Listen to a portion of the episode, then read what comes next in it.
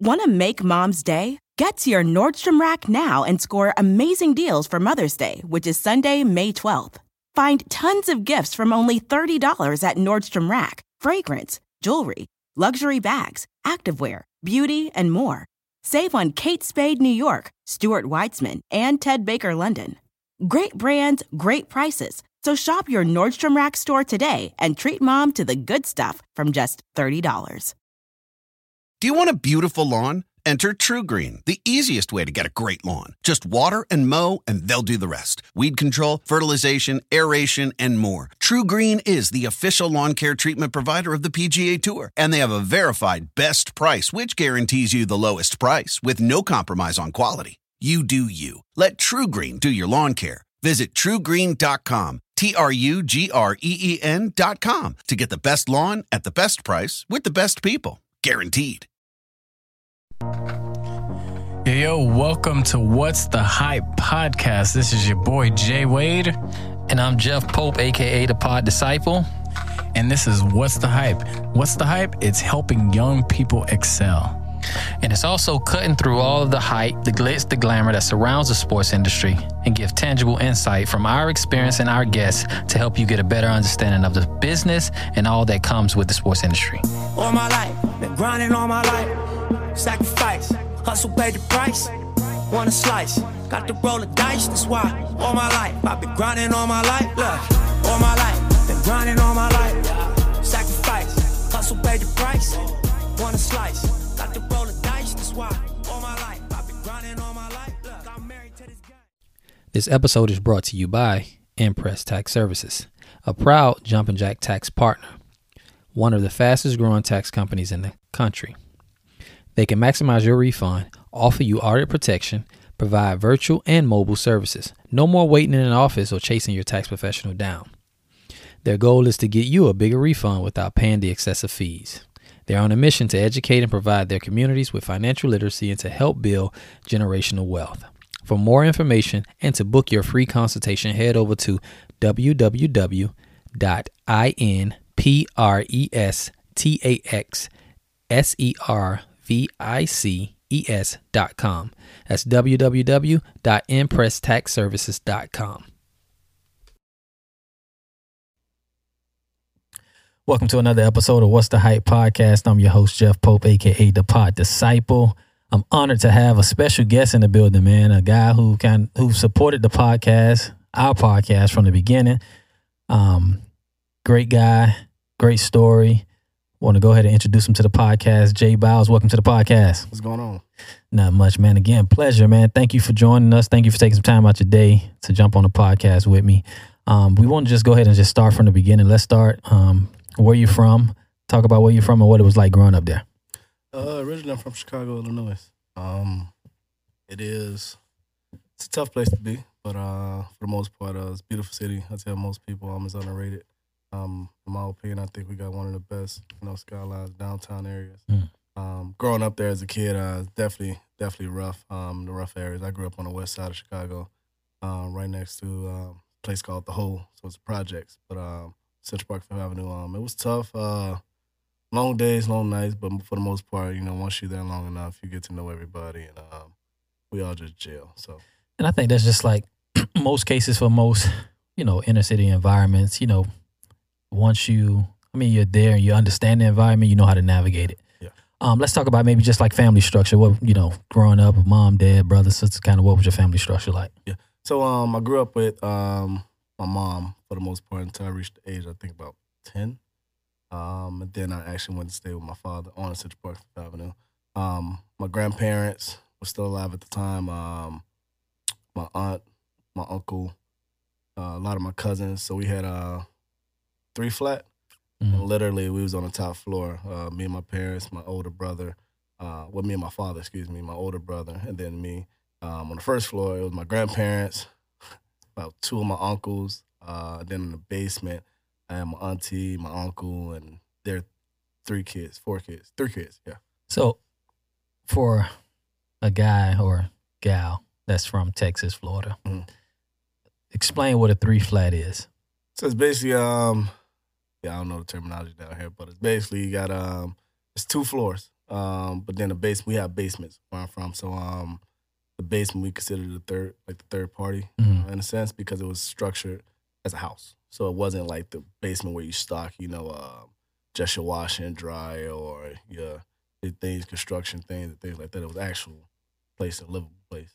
Okay. So it almost put me in a mind frame of like what I can relate it to is like a brownstone in like Brooklyn. Or, Correct. Okay, gotcha. So that makes sense. So it look, it's structured somewhat like a um, townhome. Oh, gotcha. That makes sense. So man, you had the whole family, you know, you and, and and I think, you know, as an adult, especially someone who now lives away from their hometown, Yeah. um, you look back on those moments. And I mean, although it probably could have been chaotic at times, but just being able to, you know, go down to your aunt's house or your grandparents' house, if your mom's not home, somebody's there to, you know, those things that were, were um, you know, you know, unexplainable, Yeah. you know, in the sense of just always having family around. Yeah. Um, so no, I, I I totally get that. Uh, so so growing up in Chicago, and like you said, you lived with your, your mom for the first part, moved in with your dad and his family. Talk about uh, let's talk about your introduction to sports. What was the what was your introduction to sport? What sport, and then you know how did how did that come about? Yeah, um, I played baseball for a long Mm. time. Uh, like, yeah, I was a shortstop. I played baseball. Um, I played football. I played pretty much everything. Um, so near my father's house, uh, we had this park district called Homan Square. Mhm. Um, that's why I was introduced to basketball. Uh, for the most part, um, that's why I actually played um, baseball, football. Um, Garfield Park was across the street. They had a football team. Um, I played with my older brother. So um, yeah, Homan Square. Uh, that's where basketball began, and then eventually, um, through my elementary school, I ended up joining the team. Um, and I was stuck between baseball and basketball for a long time uh, until I got more into basketball, and then we hit in, in the hole. That's what it's called. Um, we had a basketball court. It was only one court, so um, seeing a lot of people down there, you know, playing. You know, everybody from the project playing. Went down there. Uh, it was pretty tough, but uh, you know, it's very competitive, and that's where I really grew my grew my love for it, man. Um, just meeting good people out there, and then uh, being able to play with them on teams over the summer and things like that. So everybody was well connected around that area. I feel like being from Chicago, eventually basketball was gonna rise to the top. Oh, I mean, it just if you know, I don't, I don't. Again, I don't know. You know, I can attribute it to kind of during my era. You know, the Michael Jordan uh impact of you know winning championships in Chicago. But I know it started way before Yeah. that. You know, guys like Isiah Thomas, and Tim Hardaway, Nick Anderson, all those type of guys. So you talking about eventually how the the, the environment kind of cultivates basketball. I mean, I you know kind of explain to us kind of how it is because being in the South, Mhm. you know, you don't have a basketball court on every Yeah, corner. Indeed. You know, uh, but you football could be played. So football in the South is that's that cultivates here because you can play football Yeah. anywhere. Yeah. You know, but kind of explain like how that just it just breeds that type of um, basketball is just bred in Chicago and is it Yeah. on every corner or just you know Yeah, it's pretty um it's it's big, man. Um we're big on football, not as big. Uh second sport is wrestling, man. You Really? know, yeah, we got a lot of wrestlers up there in Chicago. Um but as far as basketball, we have a lot of people that actually made it far using that basketball. Um like you mentioned Isiah Thomas. Um and they actually give back. Mhm. So I think they play a big, big, big part in why so many Chicagoans actually come up in the first sport they think about is basketball. It's not just because yeah, we have courts on every corner. Guaranteed. We also have gyms almost on every corner that you can just go in and you know have open gym. You know, um, me transitioning down to Houston, I will say you know you either got to pay to um, you know go uh, go play basketball, and I think it deferred because it's so much to get into in Chicago mhm. to where they made it free for us. You know, just to keep us off the street, off the street. Excuse me. Um, but yeah, we have a lot of people. Uh, Sonny Parker um, was a good guy that actually at the same park district that I mentioned earlier, um, Homan Square. He gave back, so they did like drill camps and things like that, and it was attractable to the kids around the neighborhood um, because that wasn't an opportunity, that wasn't an outlet for everyone. You know, my parents probably couldn't afford it, so the fact we had these stars, Isiah Thomas, and them coming back um, to actually just give us that type of outlet to actually enhance our game in some way, whether it's just learning how to dribble, learning how to properly shoot, your form, and things like that. Um, as kids, we gravitated towards that, and we looked up to those type of people. And I, I, say the same thing too about Miami because it, it's so many guys that come out to play football because it's so many guys that came back, right? So we're able to see what it is that we inspire to be. So when you have a guy like Chad Johnson, Mhm. Andre Johnson, Santana, Sinorice Moss, all these different guys coming back, it's like it almost uh, put in your mind that oh I can do it too, and then they're coming back giving you the the drills and the camp and things like that. So I'll ask you is as you started to develop your game. Let's talk about somebody that maybe locally that you kind of looked up to that was almost like a you know a, a, a local uh, hero, and then uh, that probably didn't make it out, and then maybe a guy that you know that you came up with, or some other guy that you looked up to that did make it out for you. Yeah, well, um, I had a pretty good um high school career Mhm. um in Chicago. Um, I played with a lot of good people. That I'm gonna start with the people that probably didn't make it to let's say the N- NBA. They made it out. Mhm. Um, they definitely it's a lot of people from Chicago that actually go and play overseas. Um, some of those people was TB, um, his name Tony Bennett. Um, called another guy, 40 plus. Um, literally gonna give you 40 plus. So uh, it's a nice, nice set. Sherron Collins, you know, he played for Kansas. Mhm. Um, he was like the second to D Rose in the city. Um, in some parts of the town, it was always South Side versus West Side because of that. Mhm. Um, Sh- Sherron Collins actually from out west. He played for uh, Collins High School. Um, I got to see him and witness him play. Um, D Rose from out south, you know, so they actually went head up, you know, a few times in um in the state championship. And then uh, it, it's been great, uh, just seeing a lot of people. I actually played against um, Anthony Davis in high school. Um, this before he had a growth spurt, definitely, uh, definitely before he even got a transfer. Um, played against him. Um, a lot of people don't know that, uh, and we actually won that game too. Oh, really? Yeah, we won. So uh, he's a good dude, though, man. Um, but it's just a lot of people, even the people that probably didn't make it to um, overseas and like thing like that. But one last person that did, um, Al Stewart. I played with him um, on a summer league team called the Dynasty. Um, and every summer, a guy named EP, great friend of mine, um, named Evan Pryor, he actually just he supported everything. Um, he paid for everything, every tournament we was ever in. Um, Al Stewart was one from the same neighborhood as me that actually was uh the one that made it out, and everybody looked up to him. He's great point guard. Um, Montrese McKnight, same thing. Uh, he didn't play overseas, but phenomenal basketball player, man. Could have played. Um, he had an injury. Um, but then he had a family, started growing a family and everything. So um, it's a lot of good people, man.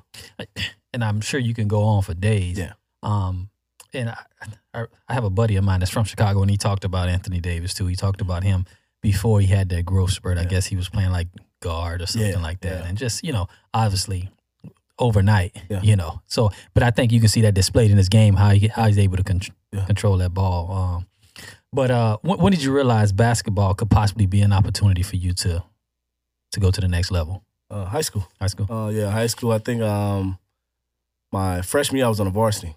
Um, that was a sign in a sense. Um, but then my sophomore year I became ranked in, in Chicago. So I think that really was stamped. It. You know, I started receiving offers my sophomore year. Um, and some of them were small schools, you know, JUCO college and things like that. But you know, something like that that is just so small is something big to me. Mhm. You know, just growing up where I grew up um, in the hood, um, just to see someone was interested in me joining their team that's away from Chicago. You know, um, I never really had a plan on moving away from Chicago, but when I started seeing those type of things, um, it definitely motivated me. Um, I got a lot of Wake Forest College, you know, a lot of different offers um, my sophomore year, and um, I only got better in my junior year, and then I transferred my senior year to uh, Waubonsie Valley, suburbs. My father ended up moving Mm-hmm. from the hood, um, and he went to Aurora, Illinois, the suburbs, and um, it was a hard transition. But for the most part, they had more resources. Mhm. Um, and when I went out there, I had a different coach um, who's more, I would say, um, more structured in a sense. Um, definitely way more plays than what I was playing with when I was in the city. You know, in the city, it's like go at him, we're gonna come back at you type Right, thing. right. Uh, it was more structure, and once I started playing that, I had a hard time adjusting at first. You know, just coming from that style of play in Chicago.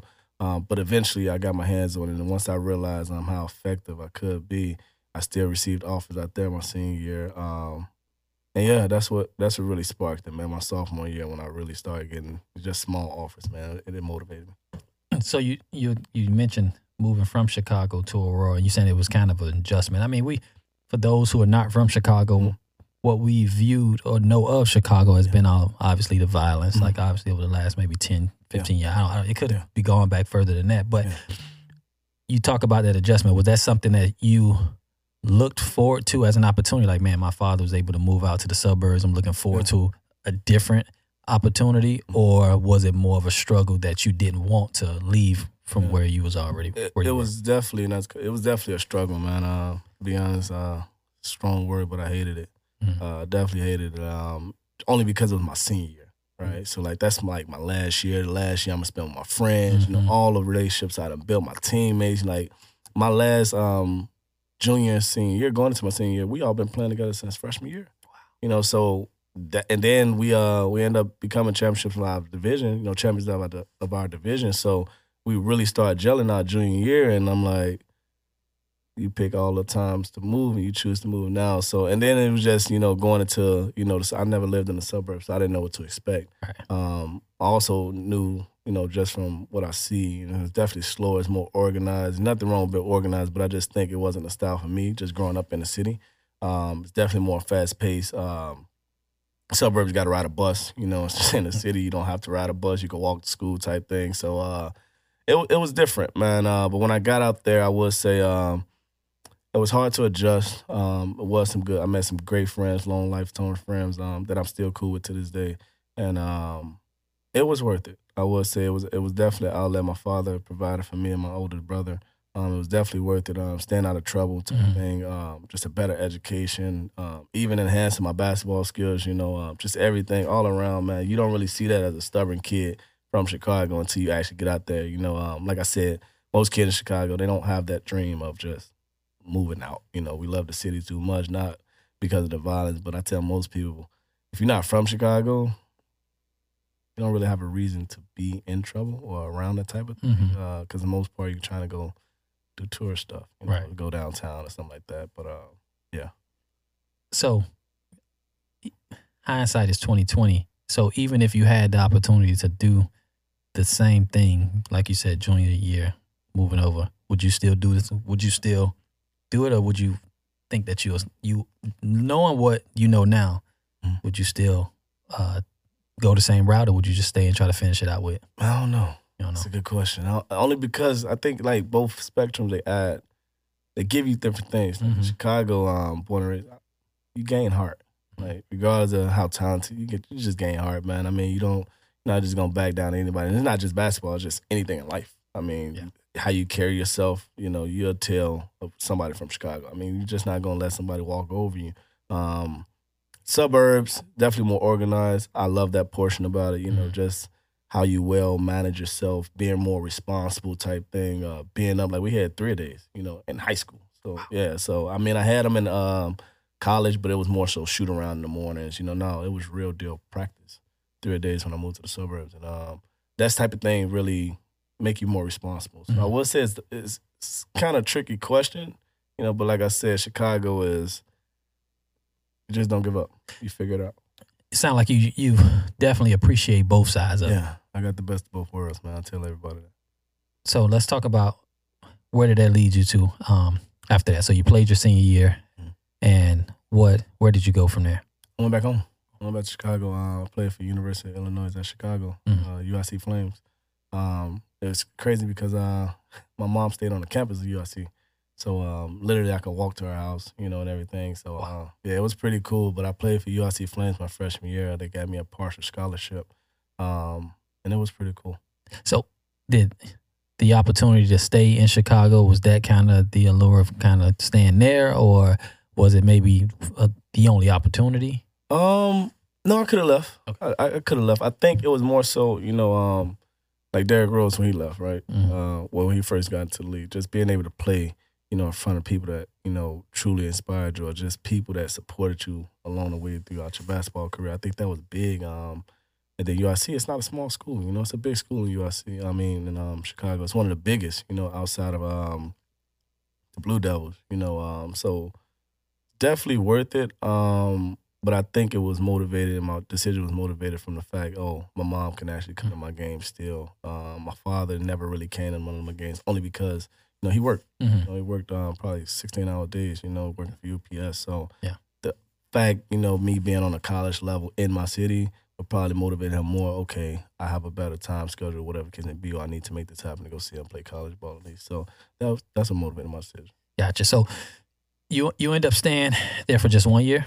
Yeah, one year. Okay, so talk about the transition from you and I, uh, University of Chicago, Yeah. Illinois at Chicago. Talk about your transition down to Talladega. Yeah, so um, my coach ended up leaving, man. Um, that same year, man, uh, the one that recruited me, he ended up leaving, and um, I didn't really know how it was gonna go with a new coach. So I was in a summer camp, and um, just working out and things like that. And I actually got recruited to Talladega.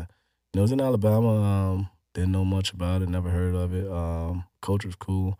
Um, but yeah, it was it was a crazy transition because you know, like I said, most kids from Chicago, we don't really think about leaving, you know, until like something happens. It's Mhm. like, yo, I must get out type thing. Um, and at that time, I think um the coach, my coach was leaving, like I said, um, and then I was just going through some things, you know, um, personal things in my life, and it's like, yo, I gotta, I need to take a step away from Chicago. Um, so yeah, I just ended up leaving. So you go from big big city Chicago to Alabama. Yeah, Talladega, man, it's country, straight up country, man. Uh, it's definitely um, it's what you see in most movies if you've never been. Uh, definitely a slow paced city, very slow paced. Um, but I was in a small town called Talladega, um, and it, it was different. It was so small, man. The biggest thing we had was a Walmart.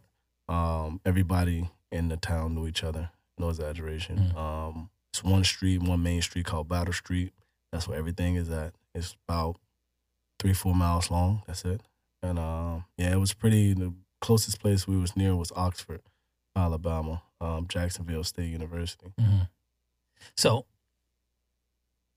did you struggle at all of just saying, you know, is this is did I make the right decision? Um, in terms of you know leaving from where I was to come down here, did you contemplate was that the right decision for you? Yeah, I think um, it was reverse psychology. So, um, like back in my high school years when I was leaving Chicago, going to the suburbs, I felt like I just left the suburbs, going back because it was it was just different because you know um, Talladega, it was that slow. Like it was just so slow, and it was like at UIC, I had so many resources, man. I mean, I lived on campus, walk out, go see my mom, get a good plate. Um, just everything, any resource a student athlete could ever need at USC, you had it. Um, they had their own uh, hospital, you know, so it it was different, you know. Then I went to Talladega, where it's they don't have their own hospital. They eat the same thing, you know. Um, it's just slower. Everybody know each other, and uh, it was definitely a different transition. But my first few months, I was regretting my decision. Seriously. So, what turned it around for you? Was it getting actually getting on the court and actually starting to play with guys? What- Yeah, yeah. I would say basketball. Um, the intensity level was still the same. Definitely still the same. Um, he had a great coach, um, great players, great teammates. Um, it was definitely still the same, and um, I mean it was still Division One. Yeah. So uh, it, it it it was great, man. Um, and then I as I started to gel more with Talladega, I felt like that's what I needed. You know, a more slower paced city. You know, to keep me out of trouble, get my mind because that's the reason I left. Right. Like the, the reason I left was to get my mind off a lot of things in my personal life. Mhm. And even though I was complaining, I'm like, no, this is probably what I need. Um, so I had to dumb down and buckle down and just realize, hey, I know it's not much to do, but at least I can stay focused on something, which was basketball at the time, and finishing getting my degree. Absolutely. And I think a lot of times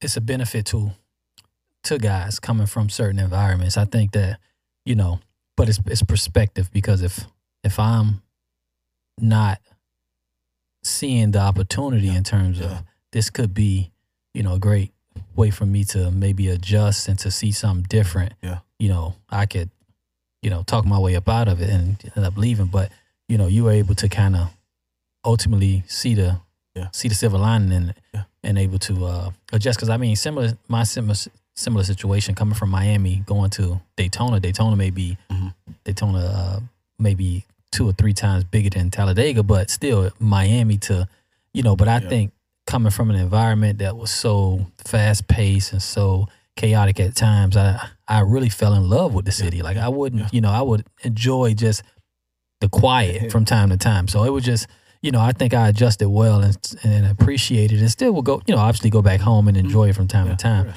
Um, but ultimately, uh, you know, I think it was what I needed.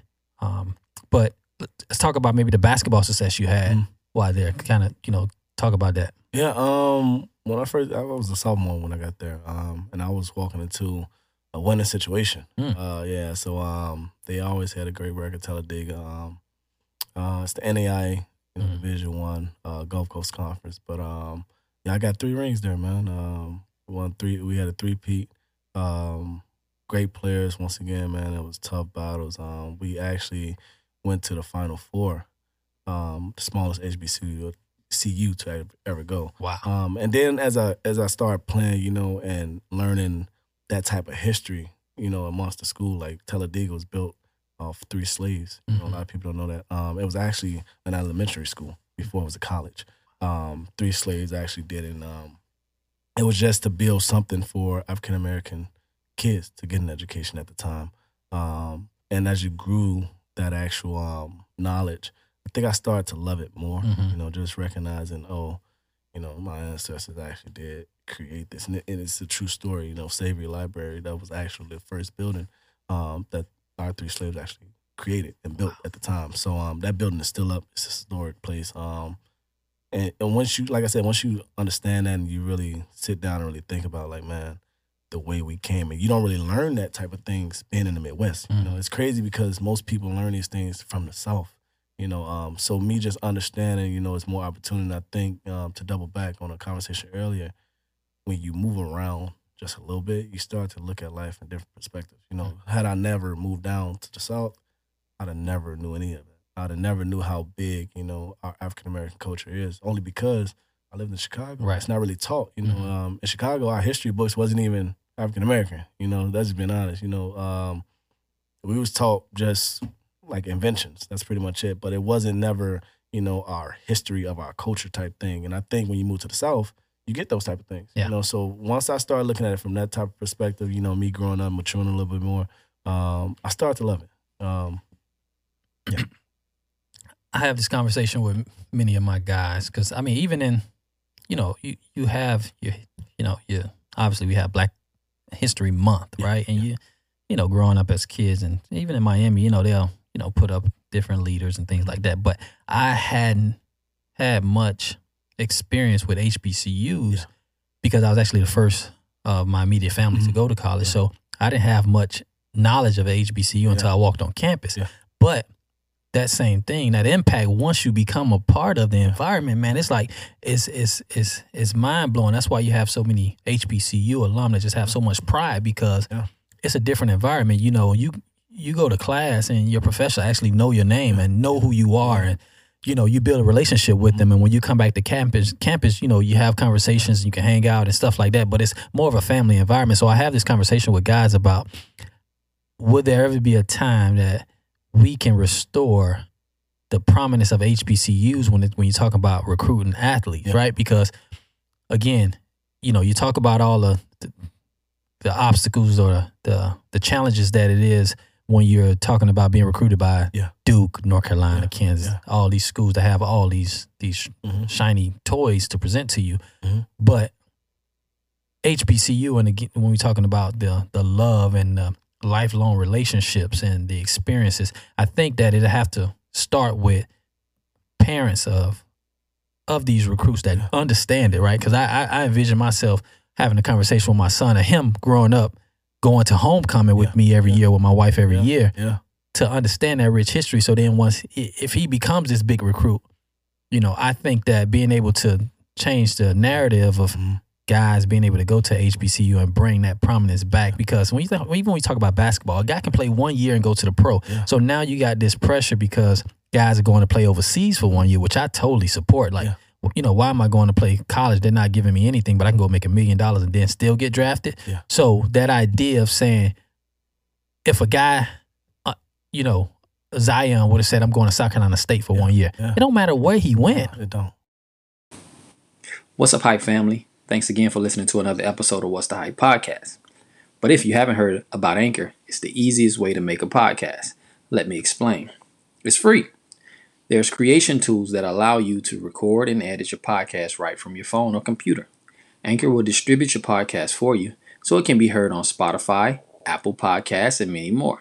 You can make money from your podcast with no minimum listenerships. So you don't even have to have a big audience. It's everything you need to make a podcast in one place. Download the free Anchor app or go to anchor.fm to get started. It don't. It would have been. It would have been a bit, and I, and it's crazy because they just passed. You know, um, college athletes actually getting paid Mm. um, in most places. So I think that's big because I was having a, convers- a mutual conversation with a friend on. Uh, I think it was Facebook or something like that. Like the topic had came up, and um, they were saying, you know, um, they wouldn't have got that recognition. And you just said it. They would have. Um, I just think it's a little different. So most of these big um, programs, they get paid based on the performance. Mhm. You know, so despite wherever, you know, um, I went to a small HBCU. Our school got paid because we won. Mhm. You know, that's all that really matters. You know, and uh, something I mentioned to the guy was um, if the if the player, excuse me, is talented, it really won't matter. They'll be, they'll be found, right? You know, um, it's a lot of players in the NBA that been found. You Mhm. know, from even just overseas. You know, some Jeremy Lin was one of them. You know, nobody really knew Jeremy Lin before he got to, you know, so it's like, but he was found. You know, and I just think, as you said earlier, bringing that back to, you know, HBCUs is something big because even when I, like I said, I get the best of both worlds. You know, I went to a PWI. Mhm. Um, it's different. You know, homecoming is different. Mhm. It's definitely different. You know, and you don't realize how much you appreciate those type of things until you get the best of both. You know, um, not saying all PWI's homecoming is, excuse me, um, not good. You know, there's some great homecomings, but I just think it's more of a bonding type thing. You know, once you go to a HBC, HBCU, excuse me, homecoming, and then from the sports, you know, they incorporate. Oh, we have a football game during homecoming. We have a basketball game during homecoming. You know, so those type of things and those elements, you know, amongst our culture and just college play at all, um, is huge for Mhm. our culture. It's big, uh, and I think it's overlooked for the most part. And I think you know, uh, people they they gravitate towards the resources. You know, Duke, they got the resources. You know, um, not saying HBCU don't. You know, there's plenty of them. Tuskegee, you know, um, plenty of HBCUs. You know, um, Howard Mhm. to have the resources you need. But I just think it's been a platform for so long where, oh, we need to go play for them because they're on a bigger stage, you know. And I think um, once we as a as a culture start really gravitating towards our own and really understanding why I'm coming to play for HBCU, despite of the many offers, high end offers I have, I think we'll start to make a change. You'll see a big change with with most African American males athletes, whether it's football, basketball, in the decision making. I think because it's, it's been uh, instilled in us as kids, like you want to go to the highest level for an opportunity to go to the next level. Yeah. But again, when you talk about just for for the sake of saying it, top ten recruiting recruits out of a, for basketball, say t- you know five, six of the guys Yeah. decide to say, "Hey, we're gonna go play at Howard," Yeah. right? You know, you're saying the level of competition. It don't matter. It, you're talking about you know again one year, but at the same time, even Zion. After playing one year at Duke, he still have to have an adjustment. It's a development process to get to, to be able to get to the standard of NBA. So that's that's that's not the deal. But I I'm hoping to see one day where guys are saying, you know, my AAU team we played together. I, I, I like to bring up these guys, the LeBron James and D Wade sons, right? Because it's not about the money for No, them. They don't have to, you know, Duke. Uh, you know, it's not. They don't have to make it to the NBA to to be somebody, right? So, Right. I, you know, my my my idea, my dream would be like to see those guys decide to say, hey, all of my guys that I run with, let's all either go play for one HBCU or let's spread out amongst HBCUs. Yeah. Because watch, the attention is still going to come. So guess what? The cameras are going to come. The money is going to come. Now all the resources, everything is rising. Yeah. It's really it's really gonna be simple. And I think as we're overlooking it and we're overthinking it, Mhm. it's like you said, it's gonna be very simple. Um, just because they already have that platform. You know, you got LeBron James kid, you got D Wade kid. They have a platform already. You know, and they're not even. You know, they're barely on social media. You know, Mhm. they just post basketball stuff and get off. You know, Yeah. so and I think um, Bronny just got a social media. Just page, you know, yep. so. Mhm. and the fact he already got like five million followers, you know. So I just think I think we overthink it as a culture where we think and and like you said earlier, it's been instilled in us already, you know. So when you think about just the NBA greats, you know, Michael Jordan, they went in, they didn't play for HBCU, you know. So people automatically think in order for me to go over there to be successful, um, I have to play for a certain team, and I just don't think that's true because if you have a platform or if a team, for example, Steph Curry, play for Davidson. Davidson not a big school. Nobody knew No, of they, Davidson they before. don't have a. They're not a big program, you Mhm. know. So it's like I don't. I, I don't. I truly don't believe you have to go to North Carolina. You have to go to Duke. And I love Duke, you know, but I don't believe you have to go just to be successful because one thing about the sport is if you know how to play, know how to play. That's just what it's going to be. And it's going to show very fast. You know, if either even on a competition, you know, of course they're going to make sure they enhance your competition. All right, well, he did this on this level. Let's see. That's why they have the G League. You know, mm-hmm. you go to the G, even if you make the G League, you know, I have a few friends that just made the G League and they're proving themselves. They went to small schools and then right now they're in the midst of proving themselves. And I think that's an opportunity. So don't really get caught up in, oh, I get this opportunity to be on a- on a bigger platform. But no, I can still get the same opportunity. Yes, I may have to go through G League to do all overseas to actually get it, but you still bringing something back to what was originally originally, excuse me, for us. Mhm. And I think that's I think that's important. And I think the misconception is that going to those big schools automatically makes you, you know, that caliber player. I've had plenty of guys transfer from a big school and come play at a HBCU or play at a HBCU, and you know, they got ran off the field or ran off the court. You know, the the, the concept, the misconception is that you know the talent is a ho- whole lot less. It's not. That's not the case. You may have a lot of undersized guys because you know, again, the bigger schools looking for size, but you got guys that can really play at that level, Yeah. and I've seen it. Yeah, and you got um and and I tell people, I tell my my fiance all the time, you know, when you really look at any sport outside of you know golf or um uh, uh other Olympics, you know, I just think ninety percent is of us, you know, and, and and I think if that don't show you the control we have on what they make and how much they make and when they make it, I just think we're looking at a different picture. You know, because my picture is very simple. You know, we have ninety percent. Just imagine we take African Americans away from NBA Mm-hmm. or the NFL.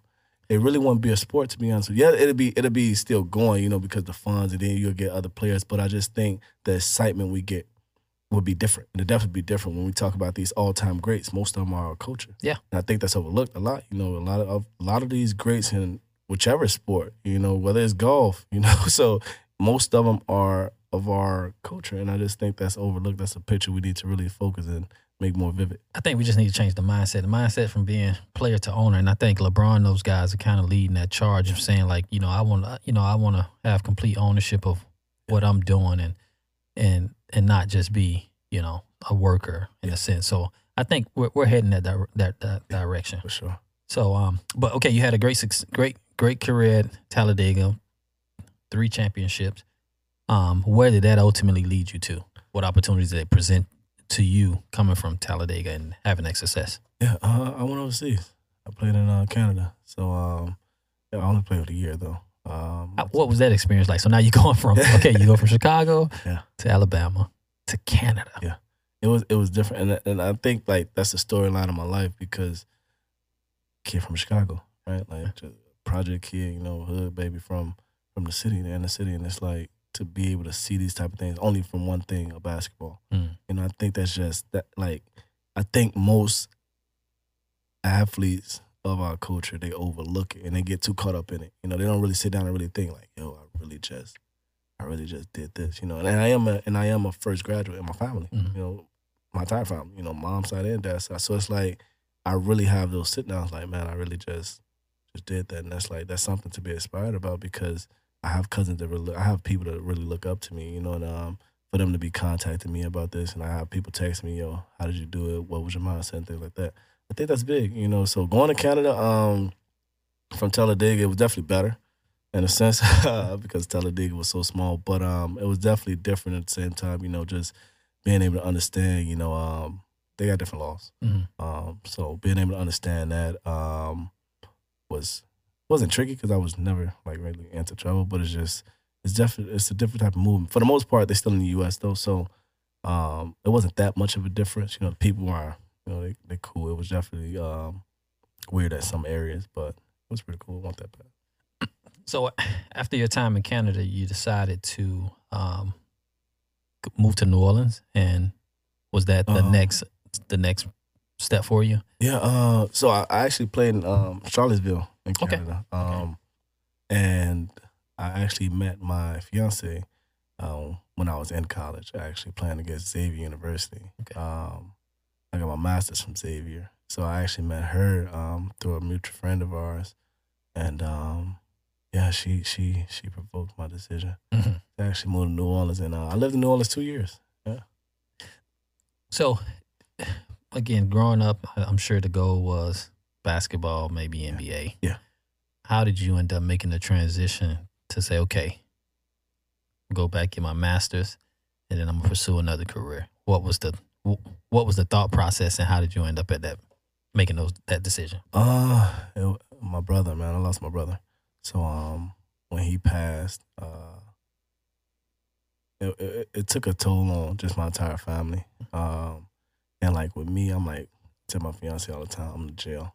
Like I'm in jail of my entire family, man. Um, my father's side, um, I'm good with them, my, but mainly my mother's side, which is my brother's side, um, for the most part, because we had different fathers. So um, when it comes to my mother's side, I'm like the jail. You know, a lot of my family follow me on social media platforms. They see what I'm doing. They know I opened up, you know, my own stuff, and um, they motivated. So when that happened, and like took a jail, and I'm like, man, um, I'm all the way in Canada. Or I'm all the way in New Orleans, and I'm like, all right. Uh, well, I was in Canada at the time, and I'm like, man, uh, I gotta figure something out. You know, whether it's just it don't have to be back in Chicago, but I have to figure something out where I can be one closer to my family, and two just be more um, connected to my family. In Canada, it wasn't like that because um, we got a phone conversation, but I was never gonna see him. You know, um, you have the season. I go home for the summer, but the summer I didn't want to go home for Chicago. You know, Chicago summers is pretty crazy. Just knowing where I grew up from. You know, um, like I tell people, if you go to Chicago for the summer, um, you you're not from there, it's different. Right. You know, me being from there, you know, I can't go home from the summer. It's something bound to happen. You know, whether it's to me, somebody close to me, uh, the people I used to hang with, uh, not the good dudes, you know, but someone was in trouble, you know. So I just knew it could be me at any given time. And my brother, um, the way he passed, uh, he was never one in trouble. He was a basketball kid just like me. So um, the fact he got um, gunned down, you know, shot in the head, um, took a toll on me, and it just it just marked my decision. You know, I can't go back to Chicago, at least right at, not at this moment. Um, so I went to New Orleans with my fiance. First of all, definitely my condolence and you. With that and coming from inner city as well I've, i i can't even tell you how many teammates uh friends Yeah. just guys that i've lost and uh, again a lot of them wasn't bad guys but you know you're in an environment that you know is not the best Yeah. and uh, you know unfortunately sometimes the guys who aren't the ones really causing the trouble you know Yeah. seems to kind of get the worst end of that. So man, I definitely relate to what you're saying with that. So you end up going you you went you you went to get your masters. What what did you get your masters in? Xavier University. What what um subject? Oh, education leadership. Okay, so did you always, you know, have an idea that you possibly wanted to go into education? No way. Not a thought, man. Not a thought, Joe. I'm so serious. Not not a thought. Never thought I'd be teaching kids or even want to deal with kids. I don't have kids, you know. Uh, not a thought, man. But I actually, um, like I said, with the process of my life and how it was structured or how it became, I would say, um, I felt like it was my time to get back. Like my brother, losing my brother, Mhm. like I had to. He loved kids, you know, and that was really the main reason why I really did it. I never thought about teaching kids. I got my bachelor's in business, you know, so uh, I really didn't have that um, mindset. But losing my brother, he loved kids, you know, just that simple. Um, see a kid, give him a dollar, buy him ice cream type thing, joke with him, play with him, run with him, play tag, it, all that kind of things, and um, yeah, that sparked my decision. And um, like I said, as me looking back at my family in general, uh, my family don't have as many resources, so my mindset was, hey, I'm gonna create some for them. So if I can help in any way, at least they'll have an education. Then I thought about my future kids, you know, Mhm. them have to grow up, regardless of where they grow up, whether Chicago, DC, Houston, Florida, I don't care where, regardless of where they grow up, at least I have that background knowledge um, on how the education systems to be in. The, school systems are they're not the they're not the, what everybody thinks. Mm-hmm. Definitely different. Um, it's definitely uh, something I, I encourage all parents to really dig into if you're not, you know, keeping track of those type of things because um, that's really what your kids are learning on a daily basis. And I don't think a lot of parents pay attention to those type of things. And me being in education, you know, for a few years, I understood that, you know, and I think that's that's valuable information that I can pass down, not just to my kids, but to my family. I Mhm. think that's big.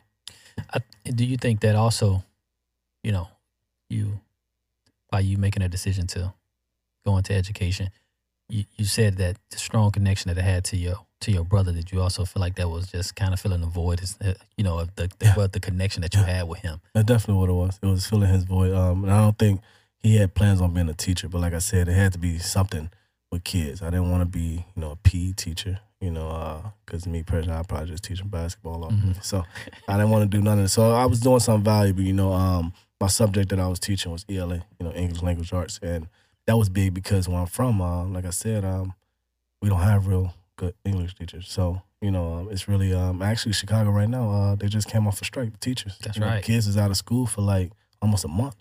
You know, and it's that serious. And I think, like I said, I, I encourage all parents to really dive into those type of things because you dropping your kids off and you leave them with a stranger.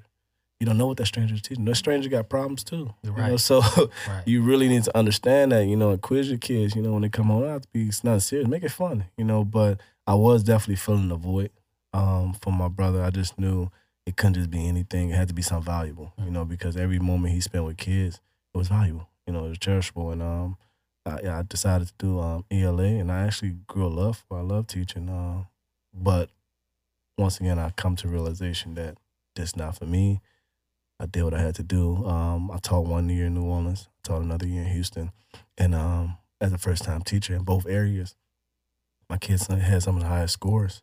Um, I had like an eighty percent passing level Mm. with the kids. Um, I taught, um, excuse me, Nigerians, um, Hispanics, and just knowing I was able to get through them on that type of level, and African American males, young men and girls, and um, I just think being able to get through them on a level in the education realm, or as far as the reading realm, I think that's big because education, especially reading, um, they teach you the basic things, but they don't really teach you how to dissect things. hmm I, I applaud you first of all in terms of teaching. My wife is a teacher, and Yeah. she's been teaching for maybe twelve years now. Um, She loves it. and I've I've seen like I mean this man they they don't pay y'all enough. Nah. Um, I think that you know because you're talking about somebody who's spending more time with your kids than you are, right? As well, I'm a parent. My, real. my kids spend more time with your teachers, right? Yeah. So, you know, the value that that should have and hold in the society is not at that level, and it should be much more. So, I definitely applaud you for taking that. But let's talk about you had a second interest or another interest, Uh. um, and ultimately have led you to where you are now. So, let's talk about how did that interest start, and then making a decision to kind of go all in on that. Yeah. Um, so um, I'm a tailor now. So I actually learned that um in Canada. Uh, when I was over there, I knew if we had to dress up for some games, and uh, I had my first custom suit over there. I was a kid. My father's a minister, Okay. and uh, I grew up in a church my entire life. Um, I really wasn't the um, dress up type guy. You know, I was the jeans, joggers. I play basketball, so like joggers, flip flops, type thing. But I couldn't wear those things to ch- uh, church. So for the most part, for church, I probably wore like um, cheap button up, some jeans, and some shoes my dad bought me. Uh, but I wasn't really like the uh, suit guy. I really, I wasn't that kid. So um, yeah, I had my first one over there, and uh, it felt good. You know, it just felt different. Like I said, I think how my my life has transitioned. I think I was like, yeah, different path now, like a whole nother wave, and um, it grew on me. So uh, I learned. I picked a few brains over there in Canada as far as tailoring, and um, I actually came when I came back to the states. I took two classes. I took one in North Carolina and one in South Carolina's uh, tutorial class. Excuse me, and um, they basically teach you how to craft the garment. Um, it's like a three day workshop. About seven grand invested in both. Uh, so a total about fourteen, almost fifteen grand. But um, it was worth it. Um, I learned it, and um, just like we mentioned earlier with education, um, you with those kids, you with those students, you know, all day, literally. Um, when I was here in KIPP, uh, KIPP Academy West, right off Highway Six, um, we had to be there by six thirty every morning. Um, the kids didn't get out until three thirty every day, but we had to stay and do buses. The same teachers, you know, uh, content teachers, head teachers, uh, and I was a lead teacher, and we had to be there. So we didn't ultimately leave campus until around like four, four thirty, about 4.15, 4.30. And um, you gotta keep in mind, you know, Houston traffic is bad, so Mhm. we was going right into traffic right after a long day from being there at six thirty, reporting at six thirty. Literally having so we taught only four classes. I taught only four classes, um, but still after those four classes, I had to be with my students for PLT time, which is basically um, um, off period for them to actually just um, enhance certain skills. So instead of I was an ELA teacher, instead of focusing on reading in my class, hey, you need to focus on do this program right here or something like that. So um, I had to be with them doing that. Um, at the end, I think we had to give them lunch or um, what was a snack. had to be with them with that. So it was like I was really I only probably had like any teacher at KIPP Academy was we only had like two hours away from the kids. And um, I just think that's a lot, you know. So being there that long, so we're going into rush hour traffic. Um, I showed dogs, so I had you know American bullies at home. Um, Got to go home, get out of the traffic for once. So I'm probably not making it home till like six o'clock. Um, go straight to the dogs. You make them let them out to use it. Make sure they eat.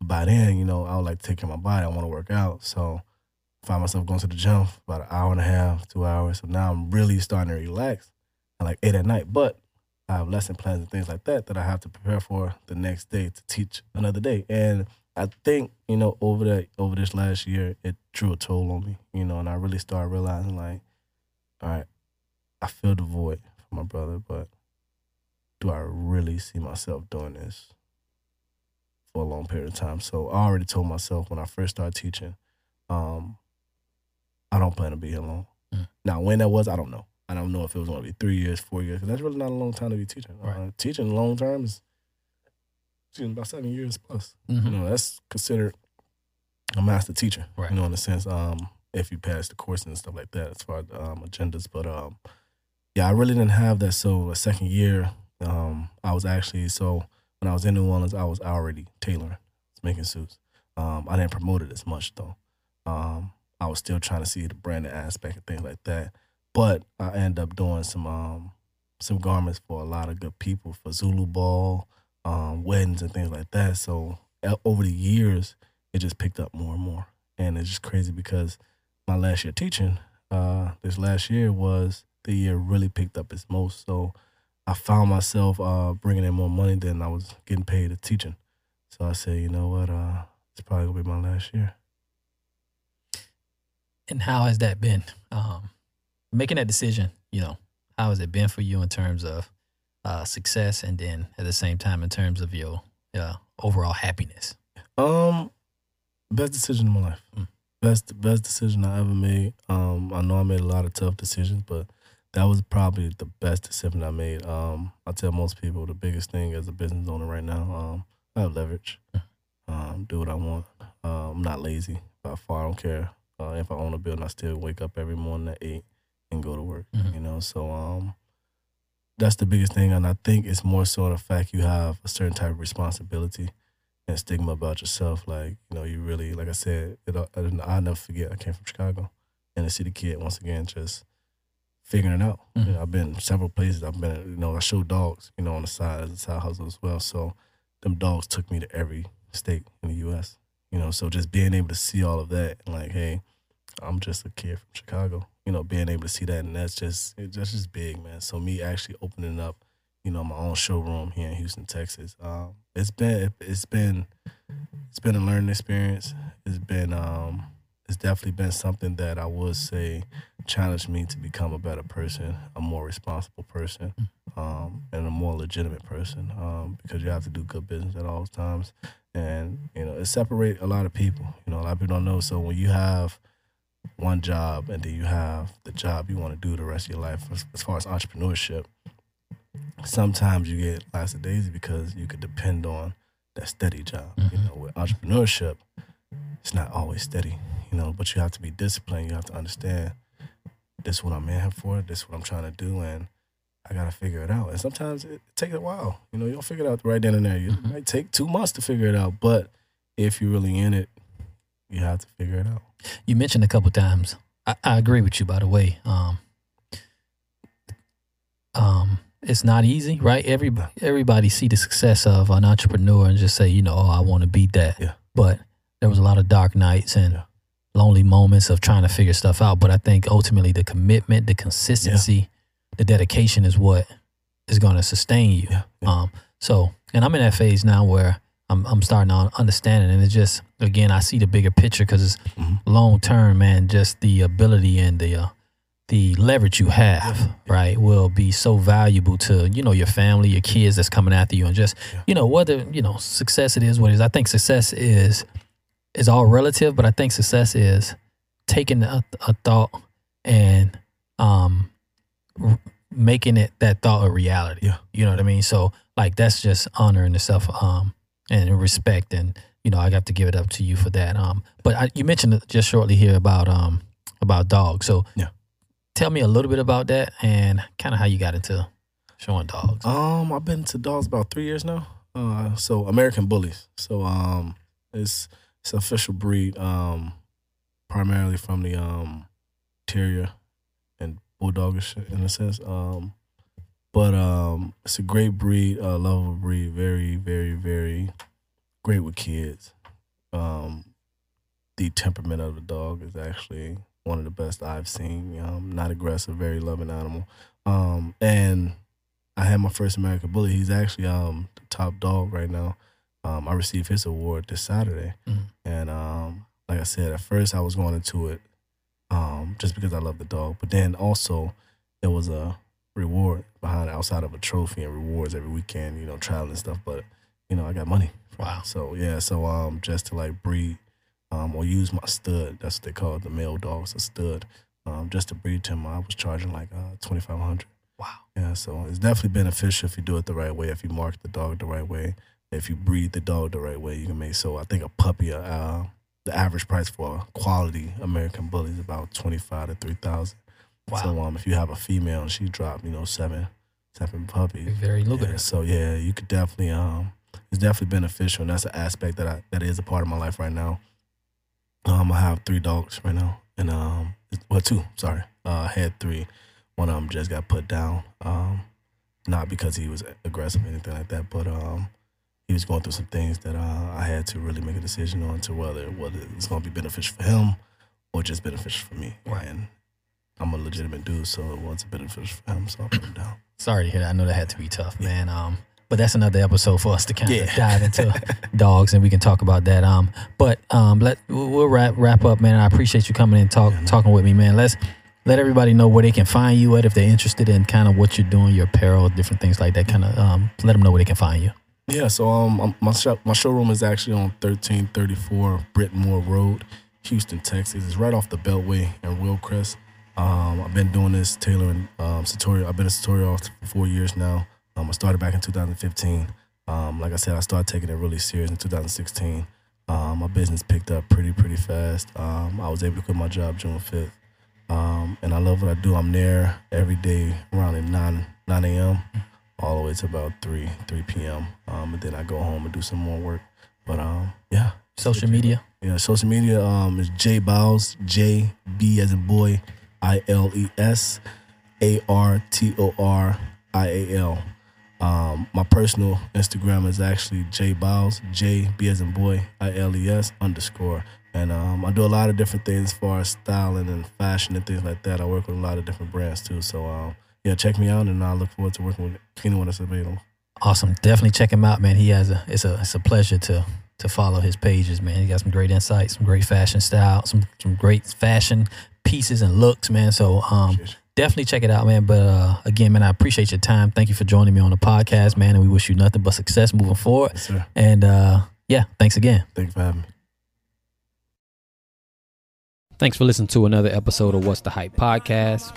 Remember to like, subscribe, and comment.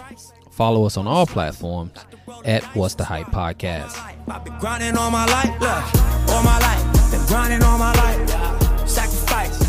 Pay the price. Want a slice, got to roll the dice. That's why all my life I've been grinding all my life. Look, I'm married to this guy. Walmart Plus members save on meeting up with friends. Save on having them over for dinner with free delivery with no hidden fees or markups. That's groceries plus napkins plus that vegetable chopper to make things a bit easier. Plus, members save on gas to go meet them in their neck of the woods. Plus, when you're ready for the ultimate sign of friendship, start a show together with your included Paramount Plus subscription. Walmart Plus members save on this plus so much more. Start a 30-day free trial at walmartplus.com. Paramount Plus essential plan only. Separate registration required. See Walmart Plus terms and conditions. Whether you're a morning person or a bedtime procrastinator, everyone deserves a mattress that works for their style. and you'll find the best mattress for you at Ashley. The new Tempur-Adapt collection at Ashley brings you one-of-a-kind body-conforming technology, making every sleep tailored to be your best. The collection also features cool-to-the-touch covers and motion absorption to help minimize sleep disruptions from partners, pets, or kids. Shop the all-new Tempur-Adapt collection at Ashley in-store or online at ashley.com. Ashley, for the love of home.